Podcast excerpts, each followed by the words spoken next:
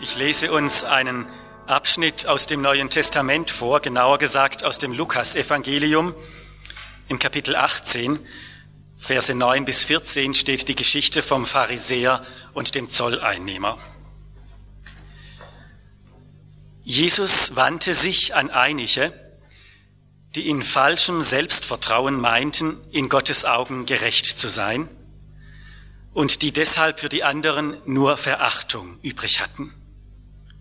Er erzählte ihnen folgendes Beispiel. Zwei Männer gingen zum Tempel hinauf, um zu beten. Der eine war ein Pharisäer, der andere ein Zolleinnehmer. Der Pharisäer stellte sich selbstbewusst hin und betete. Ich danke dir, Gott, dass ich nicht so bin wie die übrigen Menschen. Ich bin kein Räuber, kein Betrüger und kein Ehebrecher. Und ich bin auch nicht wie jener Zolleinnehmer dort. Ich faste zwei Tage in der Woche und gebe den Zehnten von allen meinen Einkünften. Der Zolleinnehmer dagegen blieb in weitem Abstand stehen und wagte nicht einmal aufzublicken. Er schlug sich an die Brust und sagte, Gott, vergib mir sündigem Menschen meine Schuld. Ich sage euch, der Zolleinnehmer war in Gottes Augen gerechtfertigt, als er nach Hause ging, der Pharisäer jedoch nicht. Denn jeder, der sich selbst erhöht, wird erniedrigt werden. Aber wer sich selbst erniedrigt, wird erhöht werden.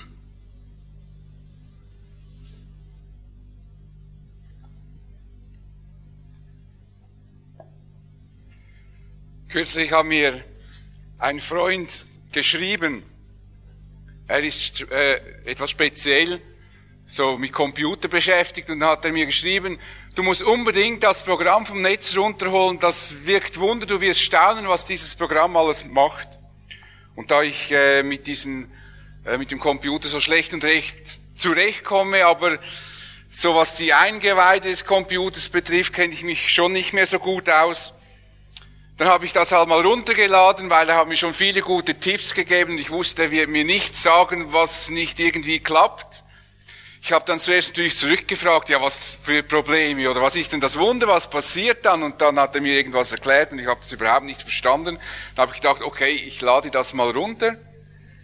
Dann habe ich das runtergeladen und dann irgendwie installiert und dann bin ich wieder nicht zurechtgekommen, habe ich ihm wieder geschrieben, was soll ich jetzt machen, und er hat mich dann praktisch da online, hat er mich da durchgeführt. Und dann hat er gesagt, du musst nur den Knopf drücken und dann sind die Probleme gelöst wie im richtigen Leben. Dann habe ich dann äh, ihm zurückgeschrieben, ja, aber im richtigen Leben wäre das ja schön, wenn das so ging. Dann habe ich gesagt, das ist eine gute Idee. Darüber werden wir uns mal Gedanken machen, wie das ist mit dem Knopfdrücken. Wobei, ich muss sagen, gestern hatte ich so ein Erlebnis, da war ich eingeladen zu einer Geburtstagsfeier. Und zwar waren da etwa hundertachtzig Leute. Und da haben die Kinder eine Vorführung gemacht. Die sind dann da gegen die Wand gestanden, haben immer gewartet, bis die Musik startet. Dann hat die mal kurz gestartet, wieder abgeblockt. Technische Probleme, die Kinder mussten wieder sich hinsetzen. Dann ging es wieder eine Weile, da kam ein Klavierstück dazwischen und dann kamen die Kinder nochmals, dann haben wir das nochmals versucht und die Musik kam nicht. Dann mussten die Kinder wieder gehen, dann dachte ich, ja, das ist schon noch schade, jetzt haben die Kinder das vorbereitet und so. Und dann habe ich so meinem Nachbarn gesagt, ja, vielleicht könnte ich ja mal gucken, aber ich bin ja auch kein Techniker, ich bin ja nur Prediger, aber vielleicht. Da hast du gesagt, komm, dann geh doch. Ich sagte, ja, du würdest besser gehen, du bist klein, dich sieht man da nicht so gut, wenn du nach vorne gehst. Okay, dann bin ich gegangen, habe mir das äh, ab, schnell diese Apparaturen angeguckt. Dann habe ich den gefragt, ja, was ist dann das Problem? Und äh, da hat er gesagt, es läuft einfach nicht. Und dann habe ich bei diesem C D-Player oder D V D-Player auf Play gedrückt. Da kam die Musik. Dann bin ich wieder von der Bühne am Platz gesessen. Dann haben, hat man die Kinder wieder hochgeholt und dann haben wir zugesehen, wie die da getanzt haben. Und dann fragt mich mein Nachbar, was hast du jetzt gemacht? Ich dachte, ich habe nur Play gedrückt. Nur, da muss ich wirklich nur einen Knopf drücken und dann ist alles gelaufen. Das war wunderbar. Aber leider im Leben ist das ja nicht immer so. Schön wäre es, wenn wir so Knöpfe hätten, die wir einfach drücken können und das Problem löst. Doch auch bei diesem Programm, das ich da heruntergeladen habe, kann man nicht einfach nur das Programm runterladen und Knopf drücken und dann die Probleme sind gelöst. Denn zuerst muss ich einen Knopf drücken, der meinen Computer analysiert, die Probleme aufzeigt und dann die benennt und dann fragt er mich, möchtest du, dass diese Probleme beseitigt werden? Habe ich natürlich ja gesagt. Und dann hat er sie beseitigt. Das war wunderbar. Ein Problem, das ich nur an der Oberfläche kannte. Ich wusste einfach, da stimmt etwas nicht. Das wusste ich schon, dass mein Computer Probleme hat. Ich wusste nur nicht welche und wie ich sie lösen kann. Das Programm hat mir das gelöst. Das war wunderbar. Wir kennen oft die Auswirkungen von Problemen, aber wir kennen nicht oder haben noch nicht erkannt, wo das Problem wirklich liegt. Ich habe vor etwa fünf oder sechs Jahren einen V W-Bus gekauft. Der hat nun schon zigtausend Kilometer gemacht. Und hat gute Dienste geleistet. Er läuft und läuft und läuft und läuft, wie der Dreck im Zürichsee, sagen wir. Er läuft einfach wie ein V W. Aber ich habe mit diesem Bus ein Problem mitgekauft. Nämlich, seit ich dieses Auto habe, stellt mir der Motor ab, ab und zu, wenn ich auf eine Kreuzung zufahre oder wenn ich einparken will und dann vom Gas weg muss, um, um die Bremse zu drücken, plötzlich stellt mir der Motor ab. Das ist manchmal äh, ganz ekelhaft, vor allem wenn man auf einer Kreuzung steht und dann denken die, was ist das für ein Anfänger? Dabei bin ich gar kein Anfänger, sondern das Auto blockt einfach. Jetzt habe ich das in die Werkstatt gebracht. Nein, nicht nur in eine, in mehrere Werkstätte. Sie haben Teile ausgewechselt. Niemand hat es herausgefunden. Das Problem habe ich nach wie vor. Niemand hat erkannt, wo das Problem liegt. Der Automechaniker, ich musste sogar mal Teile, haben sie umgebaut, das war ziemlich teuer, dann ist das wieder genau dasselbe Problem gewesen, habe ich denen angerufen, haben sie das wieder zurückgewechselt, weil ich zahle doch nicht da drei, vier, fünfhundert Franken, um dasselbe Problem zu haben. Wenn einmal, ich versuche jetzt dann vielleicht noch einmal, oder vielleicht haben wir dann einen ganz cleveren Automechaniker unter uns, wenn einmal ein Automechaniker wirklich herausfindet, wo das Problem liegt bei meinem Auto, dann weiß er, was er zu tun hat, um es zu lösen. Vorher nicht. Wir können nämlich oft, und das ist das Problem bei uns, wir können oft unsere Probleme gar nicht erkennen. Sie haben einfach Auswirkungen. Wir können blind sein für unsere Probleme. Denn wer für eine Sache blind ist, weiß auch nicht, dass er sie nicht sieht. So wurde ich auch völlig überrascht, als ich äh, mit, ich glaube, sechsundzwanzig, siebenundzwanzig war, ich hatte, ich mein, bekam ich meine erste Brille. Ich weiß das wie heute noch. Ich war beim Augenarzt wegen dem Führerschein in Deutschland und dann äh, hat der, der, der hat gar nicht geglaubt, dass ich keine Brille habe. Da, dass ich noch keine Brille habe. Der, der hat nur gelacht, hat gesagt, das ist unmöglich. Ich habe den Führerschein in der Schweiz gemacht, ich bin im Militär gewesen. Niemand hat das gemerkt und dieser Augenarzt konnte das nicht begreifen, dass ich mit siebenundzwanzig Jahren mit meiner Verkrümmung da, nicht im Kopf, Hornhaut, äh, noch keine Brille habe. Okay, dann habe ich halt diese Brille bestellt und ich ging in diesen Laden, das, das habe ich nicht mehr vergessen. Dann lege ich, das war natürlich noch Mark, lege ich einen hundert-Markschein auf, die, auf, die, auf den Tresen und dann ziehe ich meine Brille an. Dann gucke ich diesen Schein an. Dann denke ich, nee, was ist denn das? Dann gucke ich so, ey, das ist ja meine Note. Ich bin nachher nach Hause gefahren mit der Straßenbahn. Ich habe den ganzen Weg immer so gemacht. Dann habe ich auf, auf einmal festgestellt, für was ich blind war, was ich gar nie gesehen habe. Auf einmal habe ich die Farben viel kräftiger gesehen, die Sachen viel schärfer beobachten können. Das wusste ich gar nicht, dass das so schlimm ist. Und so können wir blind sein für uns selbst. Ein anschauliches Beispiel hörten wir eben von dem Pharisäer und dem Zolleinnehmer. Der Pharisäer war ein frommer und religiöser Mensch. Wunderbar, was er alles geleistet hat. Er hat zweimal die Woche gefastet, viel mehr als man muss. Der hat alles und das Kleinste und Geringste hat er verzehntet. Ein wunderbarer Mann. Keiner konnte ihm das Wasser reichen, weil das alles so gut machte. Und weil er von sich so überzeugt war, von dem, was er für seinen Glauben tat, kann er selbstbewusst in den Tempel stehen und sagen, ich danke dir, Gott, dass ich nicht so bin wie die übrigen Menschen. Wunderbar.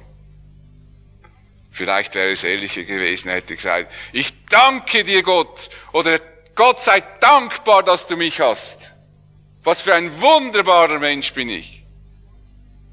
Ich danke dir, dass ich nicht so bin wie die anderen Menschen. Ich bin kein Räuber, ich bin kein Betrüger, ich bin kein Ehebrecher. Und ich bin auch nicht wie jener Zolleinnehmer da, dieser Abschau unserer Gesellschaft. Ja Gott, du kannst froh sein, dass du mich hast. Was würdest du machen, wenn es mich nicht mehr gäbe? Tja, der Zolleinnehmer, er hat sich gewagt, in den Tempel zu stellen, in den Tempel zu gehen, aber nur wirklich mit gesenktem Haupt. Er blickt nicht auf. Er hat keinen Leistungsausweis. Er hat nicht zweimal die Woche gefastet, sondern hat einige übers Ohr gehauen. Er hat sich unrechtsmäßig bereichert. Nun stellt er sich hin und sagt, schlägt sich an die Brust und sagt, Gott sei mir Sünder gnädig. Und nun schockiert Jesus seine Zuhörer.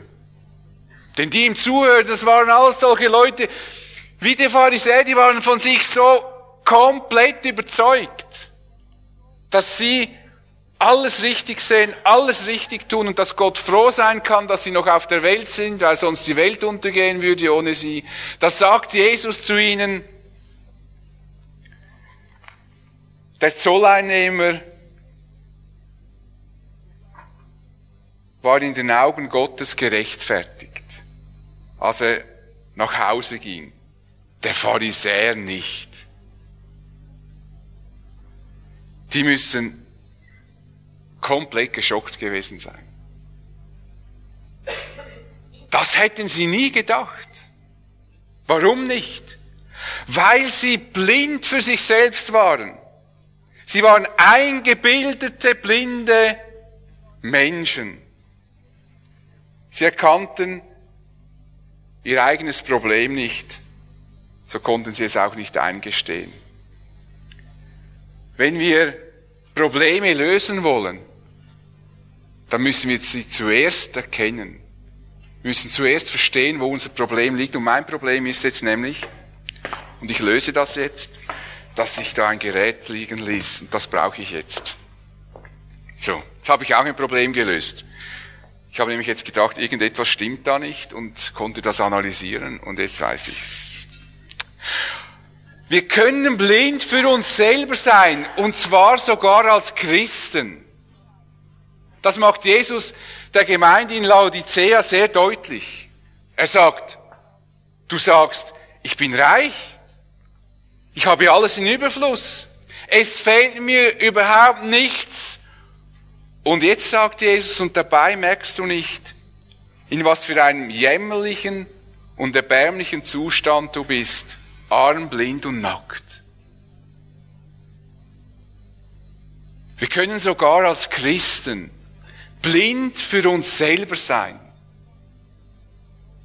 Wir können wie der Pharisäer so von uns selbst überzeugt sein, dass wir alles richtig und perfekt sehen und machen, dass wir blind sind für unseren eigenen Zustand. Wir sehen, dass es ganz wichtig ist, dass wir unsere Probleme, wenn sie da sind, erkennen. Nicht, dass wir Probleme schaffen, sondern dass wir Probleme erkennen. Und da möchte ich euch ein bisschen zeigen, wie man das machen kann. Ihr habt ja das auf dem Blatt. Wie erkenne ich meine Probleme? Ich erkenne meine Probleme, indem ich auf andere höre. Es gibt Leute, die hören auf nichts und niemanden. Sie leben wie in einer eigenen Welt. Wie ein Mann, der im Park spazieren ging, da gab es viele Statuen, so rumstehen. Er besichtigte die und plötzlich zieht er sich aus, stellt sich neben die verschiedenen Statuen und, und macht die so nach, wie die da stehen. Da kommt ein Aufseher und sagt sie, gehen Sie da weg, das ist ja unmöglich. Jetzt kommen dann Schulklassen und das ist unsittlich, was Sie tun. Verschwinden Sie, ziehen sich, ziehen Sie sich an und verschwinden Sie. Dann sagt dieser Mann, tja, wieso? Diese Statuen haben auch nichts an. Was ist denn das Problem? Und der Aufseher am Verzweifeln nah sagt, ja, aber diese Statuen sind aus Sandstein. Dieser Mann guckt ihn verdattert an und sagt, na und? Ich bin aus Kufstein.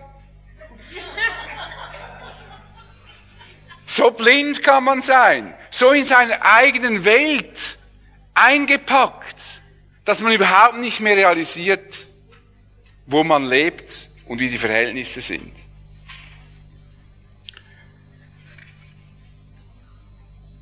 Ich muss lernen, auf andere zu hören. Und manchmal habe ich den Eindruck, dass uns unsere Probleme so groß erscheinen, dass wir so damit beschäftigt sind, sie irgendwie zu lösen, auch wenn wir nicht recht wissen wie, aber irgend nur etwas zu tun und uns gar nicht mehr die Zeit nehmen, einmal innezuhalten und zu überlegen, wo liegt denn nun wirklich das Problem? Geschweige denn, dass wir noch auf jemanden hören.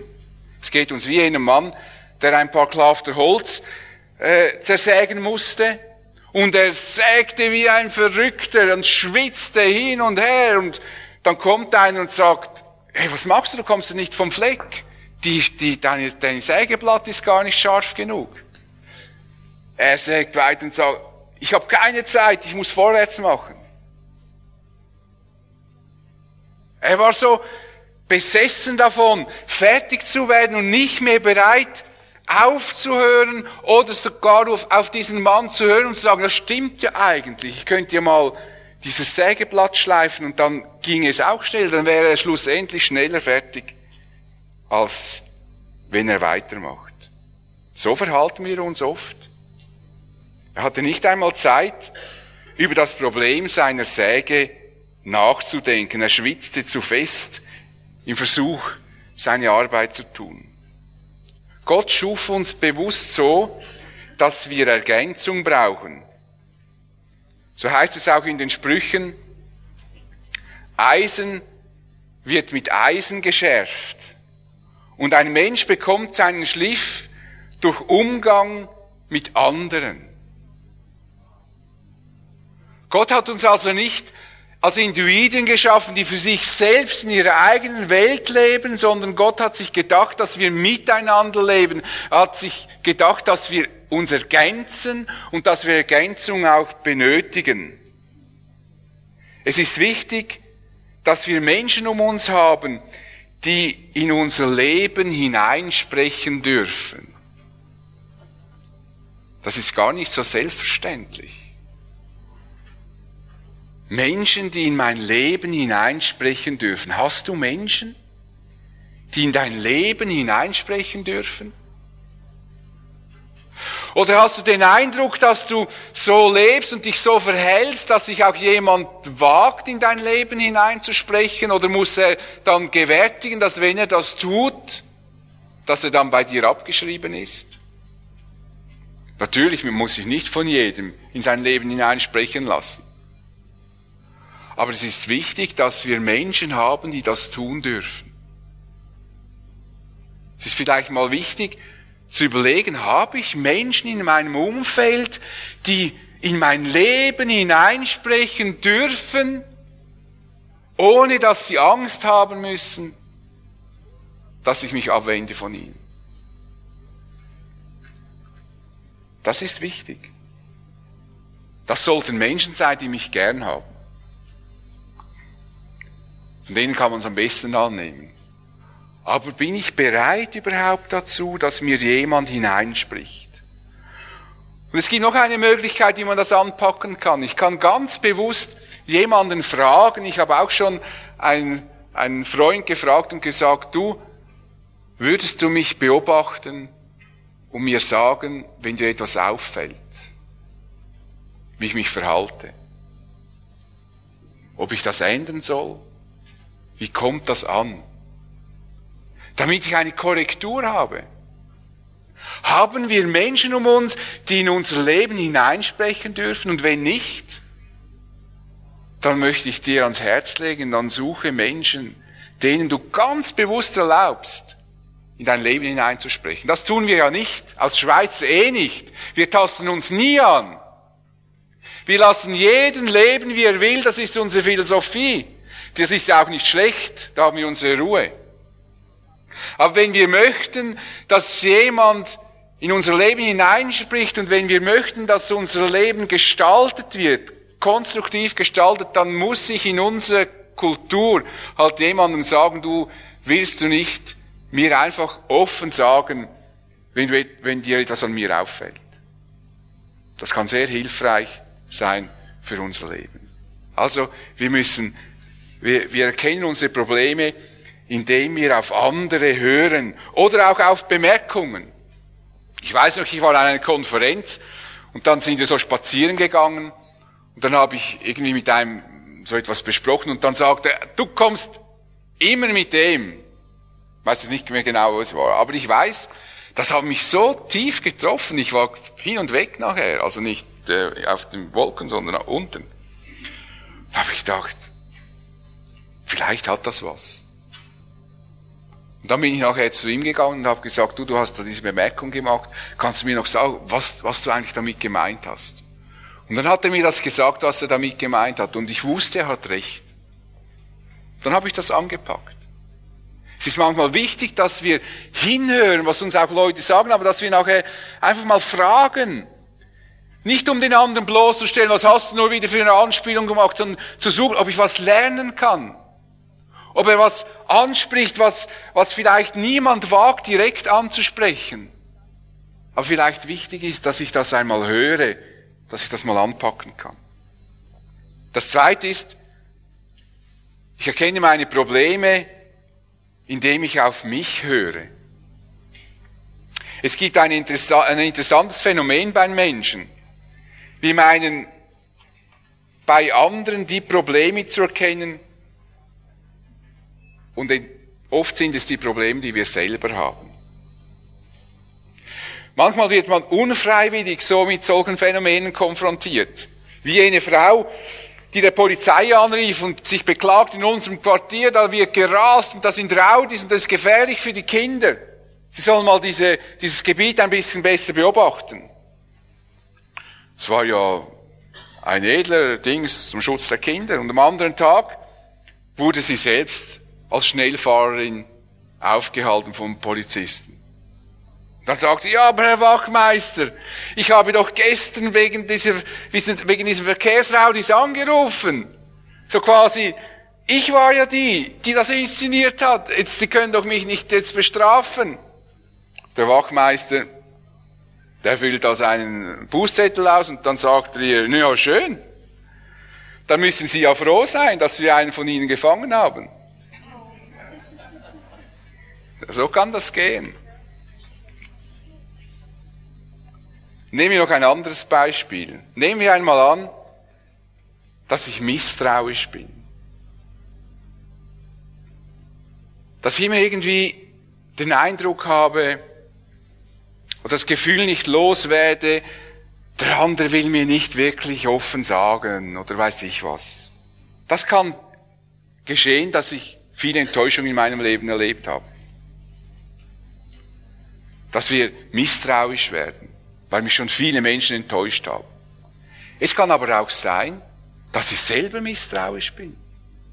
Oder anders gesagt, dass ich selber nicht so offen bin in dem, was ich sage. Selber eher mit Anspielungen spreche als direkt. Und dann denke ich immer, Der andere macht das ja auch so. Weil ich immer von mir selber ausgehe. Und so werde ich misstrauisch, obwohl es eigentlich mein Problem ist. Jesus kennt dieses Prinzip. Das ist das Prinzip der Projektion, dass ich mein Problem auf den anderen projiziere. Und solange ich das auf den anderen projiziere, habe ich immer den Eindruck, ich habe das Problem nicht, weil es immer der andere hat. Der, den beleuchte ich. Und Jesus hat das gekannt, dieses Problem der Projektion. Er sagt, wie kommt es, dass du den Splitter im Auge deines Bruders siehst, aber den Balken in deinem eigenen Augen nicht bemerkst? Das ist genau das Problem. Wie kann das sein? Wir können tatsächlich Probleme bei jemandem entdecken und der tiefen Überzeugung sein, dass wir dieses Problem selber nicht haben. Das kann auch bei Eifersucht sein. Dass ich immer den Eindruck habe, die anderen sind eifersüchtig. Wenn ich den Eindruck stark habe, sagen wir mal, ja, ich weiß auch nicht, bei zwanzig, dreißig, vierzig Prozent der Menschen, ich immer denke, die sind eifersüchtig. Wenn es höher kommt, wird es noch schlimmer. Dann muss ich mal innehalten und dann muss ich mal fragen, Jürg, hast du ein Problem mit Eifersucht? Warum? Ich kann ja schlussendlich nur auf die Idee kommen, dass andere ständig eifersüchtig sind, wenn ich selber eifersüchtig bin. Wenn ich das nicht bin, dann kann ich mir gar nicht so richtig vorstellen, dass andere immer eifersüchtig sind, weil ich das nicht kenne. Es sind oft die Dinge, die ich selber kenne, sei es Neid, sei es Eifersucht, sei es Habsucht oder was auch immer, projiziere ich gerne auf die anderen, weil ich mir nicht vorstellen kann, dass wenn ich da einen Schwachpunkt habe, der andere den nicht hat.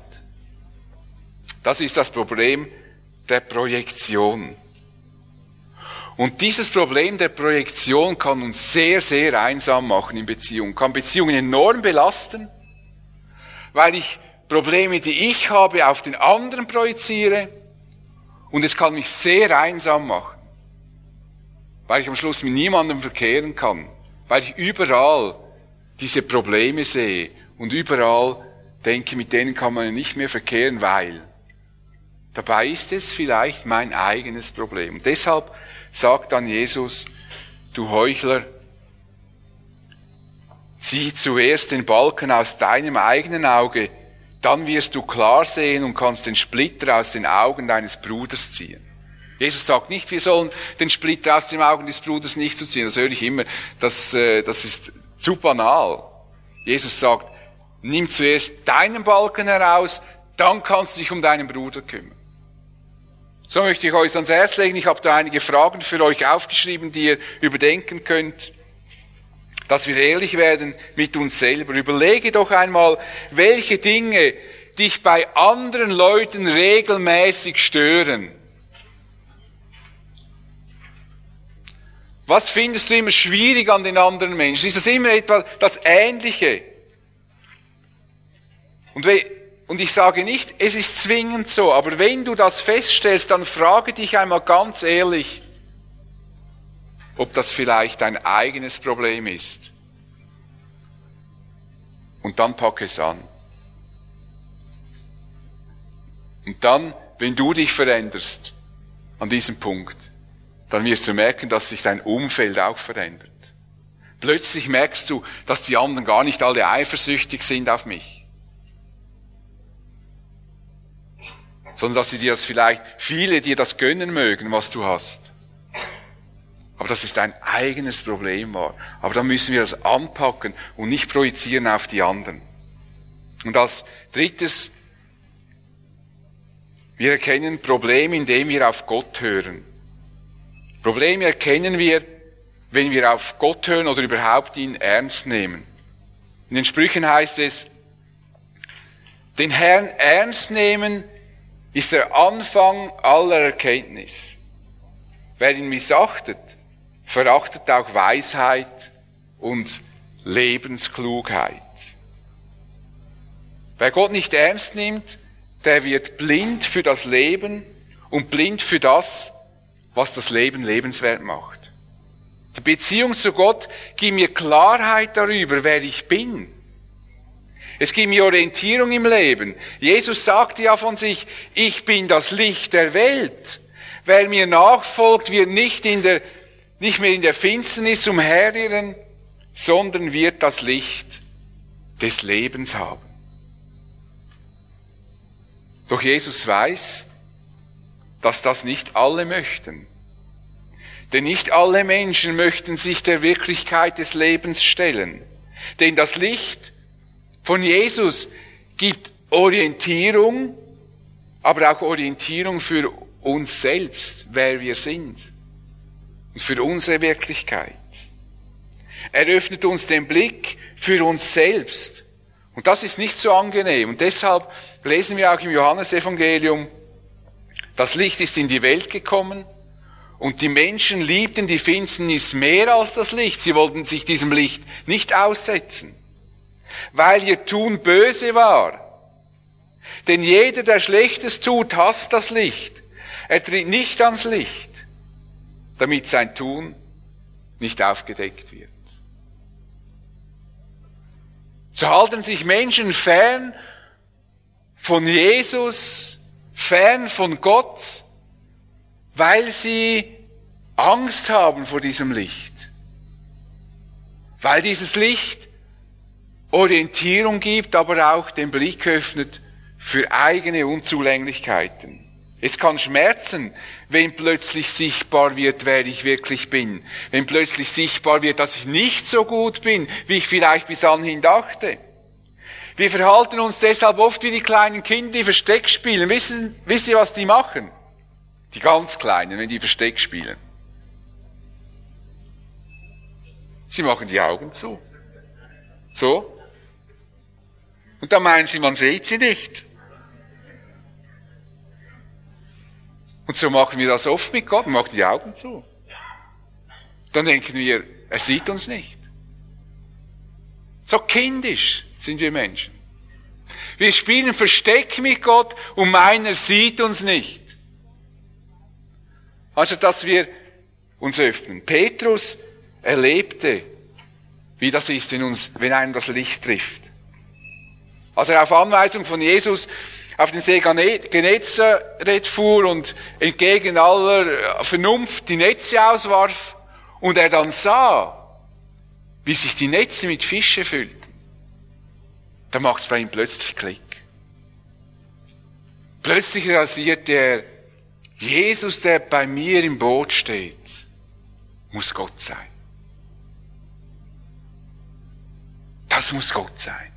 Und er wirft sich auf die Knie und sagt, Jesus, geh weg von mir, ich bin ein sündiger Mensch. Er ist erschrocken über sich selber. Ihn hat das Licht Gottes voll getroffen. Er möchte, dass Jesus von ihm weicht. Geh weg von mir, ich bin ein sündiger Mensch. Aber wer diesem Licht ausgesetzt ist und wer sich diesem Licht aussetzt, der erfährt, dass Gott gnädig und barmherzig ist. Jesus sagt ihm nicht, ja, ich weiß, aber ich gehe jetzt nicht von diesem Schiff, sondern du gehst. Du bist ein sündiger Mensch. Und du bist ein Abschau. Nein, Gott macht das anders. Er sagt, fürchte dich nicht. Und er gibt ihm sogar noch einen Auftrag. Ich will dich zum Menschenfischer machen. Das Licht Gottes, das einen Menschen trifft, deckt Sünde auf, deckt Probleme auf, aber es macht nicht zunichte, sondern es heilt. Es macht neu. Deshalb ist es das Wichtigste, dass wir unser Leben vor Gott öffnen. Wenn wir das tun, dann werden wir auch offen sein für Menschen, die in unser Leben hineinsprechen. Dann werden wir auch offen sein, in uns selber hinein, auf, auf uns selber zu hören. Wenn uns das Licht Gottes trifft, dann sind wir die Menschen, werden wir zu den Menschen, die sich Gott gedacht hat. Und deshalb ist das eigentlich der Kern überhaupt, wenn wir erkennen wollen, wo wir Probleme haben und dann auch erkennen, wie wir sie lösen können. Es ist die auf Ausrichtung auf Jesus. Wir möchten das nun mit einem Lied auch noch miteinander ausdrücken. Ganz bewusst, dass wir Gott wieder einmal einfach sagen, Jesus, wir wollen wirklich auf dich sehen. Jesus, wir wollen wirklich auf dich hören. Auch wenn wir schon Christen sind. Wir wollen nicht blind sein, sondern wir wollen, dass du im Zentrum unseres Lebens stehst. Jesus, wir möchten wirklich darauf warten, dass du wiederkommst. Weil du bist das Zentrum in unserem Leben. Wir möchten aufstehen dazu und miteinander das Jesus sagen. Jesus, wir sehen auf dich.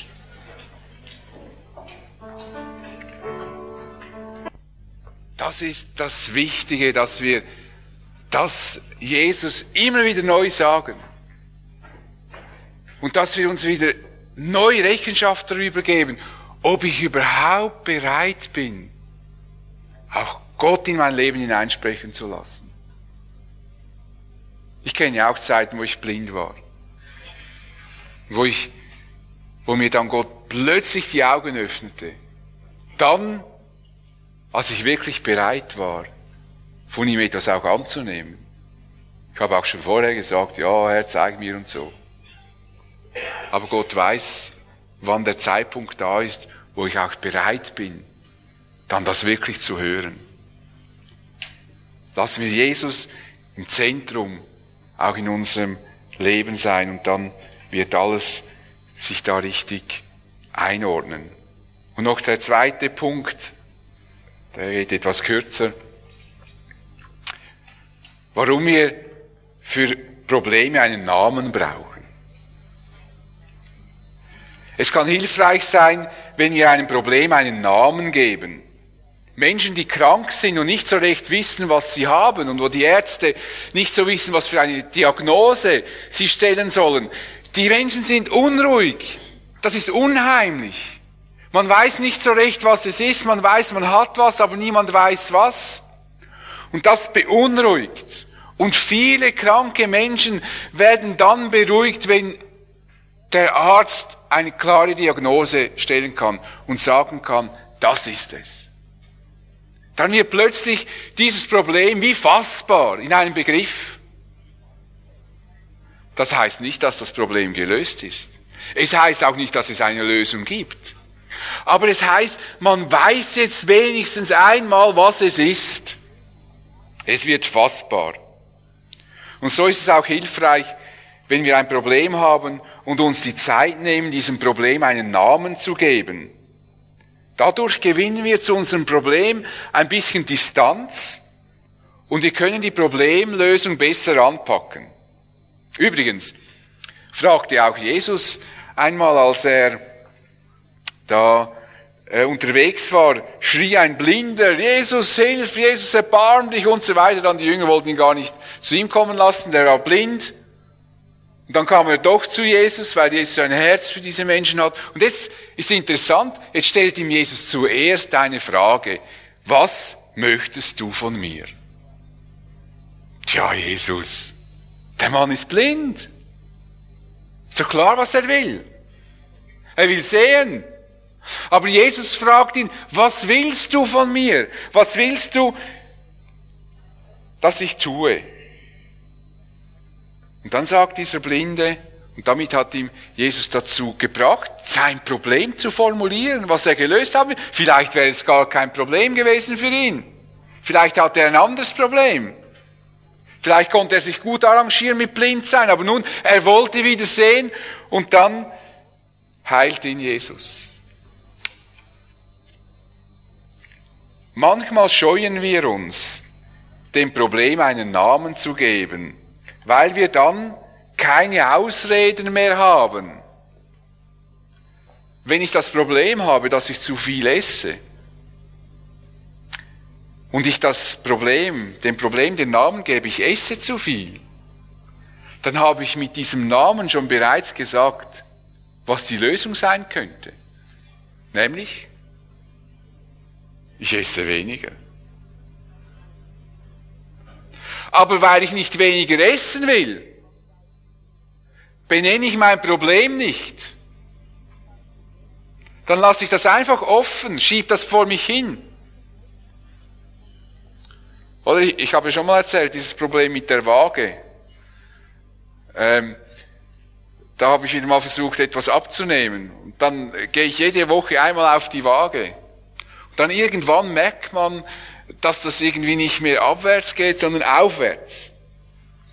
Das merke ich dann am Ring, wenn ich meinen Ehering nicht mehr ausziehen kann, dann merke ich, jetzt wird's langsam wieder Richtung, jetzt geht Richtung aufwärts. Und was ich dann merkte, war, dass ich gar nicht mehr gern auf die Waage gestanden bin. Ehrlich gesagt, ich bin überhaupt nicht mehr drauf gestanden. Weil diesen Schock, wirklich die Zahl da unten zu sehen, das war so krass und so direkt, das wollte ich einfach nicht. Und so können wir Dinge vor uns herschieben und wir benennen sie einfach nicht. Weil wir sonst wissen, wenn wir sie benennen, dann könnte das heißen, dass wir auch was tun. In der Suchtarbeit weiß man, dass es erst wirklich möglich ist, jemandem zu helfen, wenn er seinem Problem den Namen gibt. Wenn jemand ein Alkoholproblem hat, dann muss er einmal an diesen Punkt kommen, wo er sagt, ich habe ein Problem mit dem Alkohol oder ich bin Alkoholiker. Vorher kann man ihm nicht helfen. Vorher wird er immer irgendwie Erklärungen haben. Die anderen trinken auch so viel wie ich. Und das ist überhaupt kein Problem. Ich habe alles im Griff. Ich kann aufhören, wann ich will. Auch mit dem Rauchen.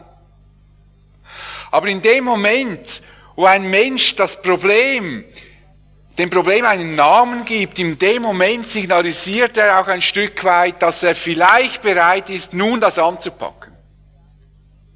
Deshalb ist es wichtig, dass wir, wenn wir ein Problem haben, uns die Mühe nehmen, dem einen Namen zu geben und die nicht vor uns herzuschieben. Und vielleicht kannst du mal zu Hause überlegen, ob du ein Problem hast, das du eigentlich im Hinterkopf gerne lösen möchtest, aber dass du gar nie richtig aussprichst, weil du Angst davor hast. Aber ich kann dir garantieren, solange dein Problem keinen Namen bekommt, gibt es keine Lösung. Erst wenn das Problem einen Namen bekommt, erst wenn ich sagen kann, ich habe ein Problem mit dem Alkohol, erst dann kann ich zu jemandem gehen und sagen, du, ich habe ein Problem mit dem Alkohol, kannst du mir helfen?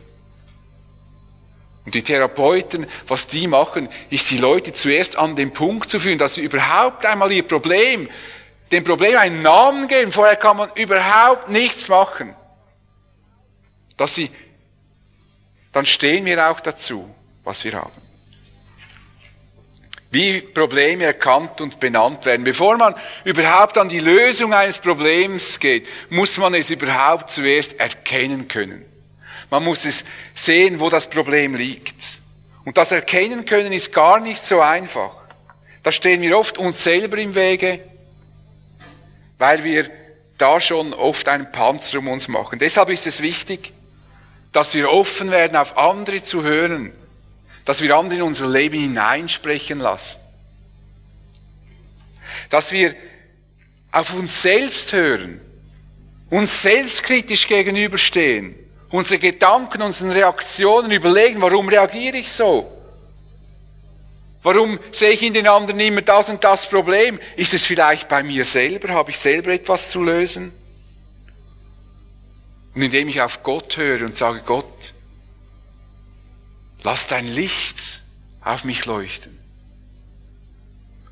Entlarve mich, da wo ich mich verberge. So bekommen wir das Leben im Griff. In den Sprüchen heißt es, auf Stolz folgt Sturz, nach Übermut kommt Untergang. Wer meint, er hätte alles im Griff und alles vor sich hinschiebt, der wird erleben, dass er überhaupt nichts im Griff hat. Aber wer sich den Problemen stellt und ehrlich ist mit den Menschen, mit sich selbst und mit Gott, der wird im Leben seinen Weg gehen. Der Pharisäer und der Zolleinnehmer, die im Tempel den Tempel aufsuchten, zeigen sehr anschaulich, wie, wie das endet. Jesus' Urteil ist dort klar. Nicht der, der von sich überzeugt war. Nicht der, der meint, er hätte überhaupt kein Problem, kommt gut weg. Sondern der, der ehrlich war mit sich selbst.